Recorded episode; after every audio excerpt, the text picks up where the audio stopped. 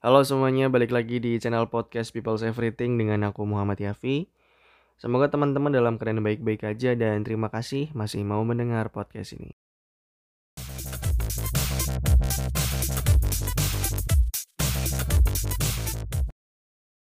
Ada satu kutipan di buku Segala-galanya Ambiar punya Mark Manson yang menurutku bagus banget. Dia ngomong bahwasanya meski penderitaan akan selalu ada, merasa menderita merupakan sebuah pilihan. Hari ini kita bakalan ngomongin soal memilih penderitaan.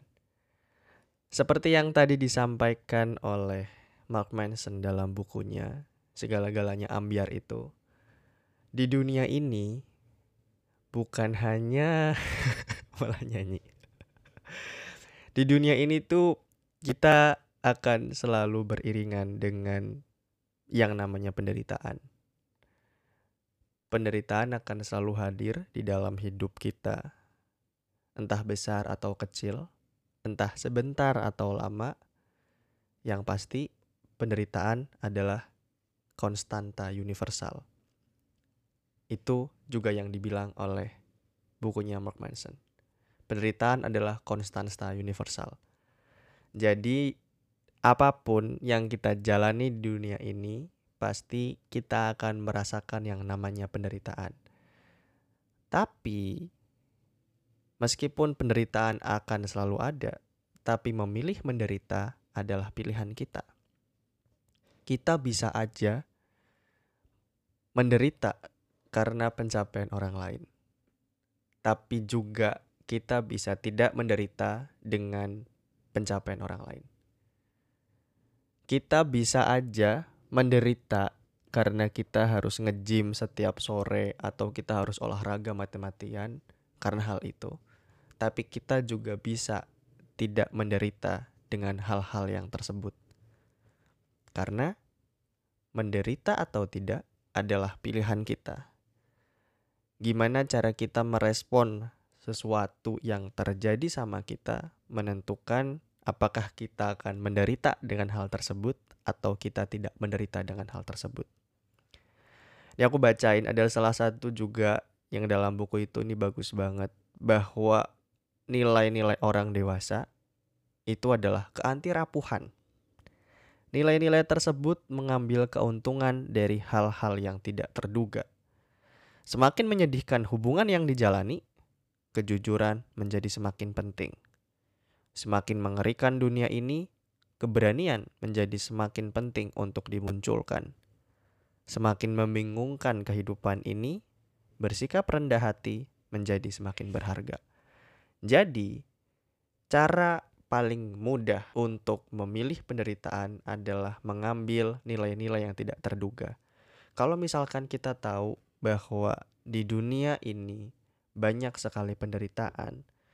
Di dunia ini, misalkan tadi dibilang bahwa ada sesuatu yang menyedihkan dari sebuah hubungan, maka bukan kita menjadi menderita karena hubungan tersebut, tapi kita harus malah mengambil nilai kejujuran. Kita harus menghargai nilai kejujuran, karena dalam hubungan kejujuran menjadi penting, dan seterusnya. Jadi, kalau misalkan hari ini kita menderita karena banyak hal, mungkin karena pencapaian orang lain, mungkin karena kita tidak sesukses orang lain, atau mungkin bahkan karena kita terlalu banyak mendapatkan prestasi.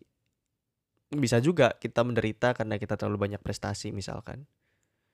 Itu bukan karena kita memang menderita, tapi karena kita tidak bisa memilih penderitaan. Kalau misalkan kita memilih penderitaan yang tepat, kita bisa menjadi orang yang lebih baik dari yang sebelumnya. Kenapa kayak gitu? Karena tidak pernah ada seorang pemimpin hebat katanya yang lahir dari sebuah kenyamanan. Jadi para pemimpin-pemimpin besar itu yang kita kenal contohnya mungkin ya Soekarno atau siapa lagi banyak lah ya pemimpin-pemimpin hebat mereka tidak lahir dari sebuah kenyamanan mereka pasti melalui penderitaan yang luar biasa. Tapi apakah mereka menderita? Aku rasa enggak. Karena mereka akhirnya melenting menjadi sangat luar biasa akhirnya. Bukan karena mereka menjadi menderita karena penderitaan yang mereka lalui, tapi mereka justru menjadi orang yang lebih kuat untuk melewati penderitaan itu. Jadi kamu mau kayak gimana? Itu pilihanmu. Mau menderita karena penderitaan yang kamu rasakan sekarang atau justru mengambil nilai-nilai yang tak terduga dari penderitaan tersebut. Karena banyak orang yang kalah sebelum berjuang bukan karena dia tidak bisa melewati penderitaannya, tapi karena dia kalah dengan pikirannya. Belum aja nyobain udah nyerah duluan.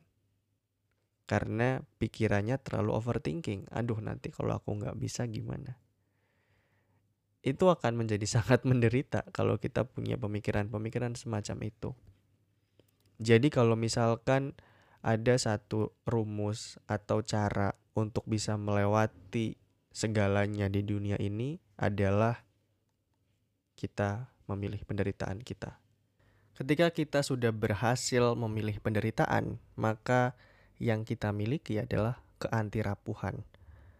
Kita menjadi orang yang mungkin bukan orang yang kuat, tapi kita anti rapuh.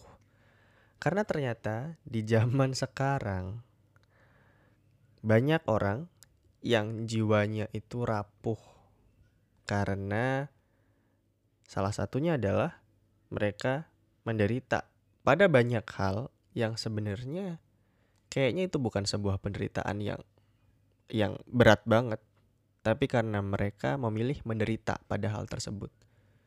Jadinya sedikit-sedikit gampang hancur karena mereka rapuh. Dan sebagai orang yang juga hidup di zaman sekarang yang tentu banyak sekali penderitaan dalam tanda kutip model baru gitu ya tentu kita memang harus bijak untuk bisa memilih penderitaan tersebut. Seperti yang tadi aku omongin bahwa tidak ada orang hebat yang lahir dari sebuah kenyamanan. Bayangkan, sekarang apa pun itu memberikan kenyamanan ke kita. Kita malas buat ngantri, kita dikasih layanan ojek online. Kita malas ke bank, kita dikasih layanan m-banking kita males jalan kaki, kita dikasih motor, ada alat transportasi dan seterusnya. Banyak sekali kenyamanan yang membuat kita menjadi rapuh.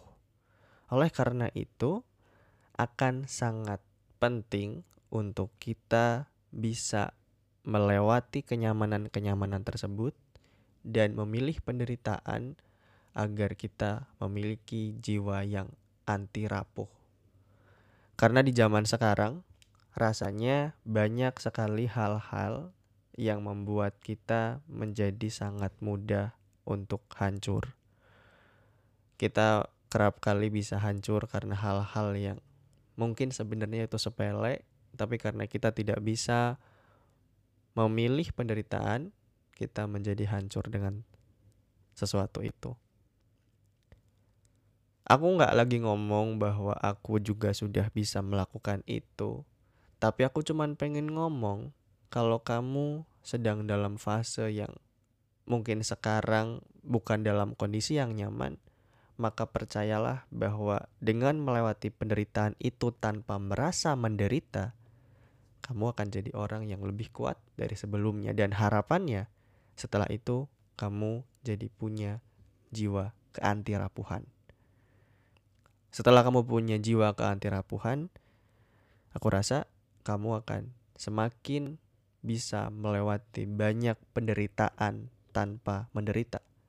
Karena tadi, seperti yang disampaikan oleh Mark Manson, bahwa memilih menderita adalah sepenuhnya kontrol diri kita sendiri. Gitu aja buat episode kali ini. Makasih banget yang udah mau dengerin sampai akhir. Mari ngobrol dan sampai jumpa.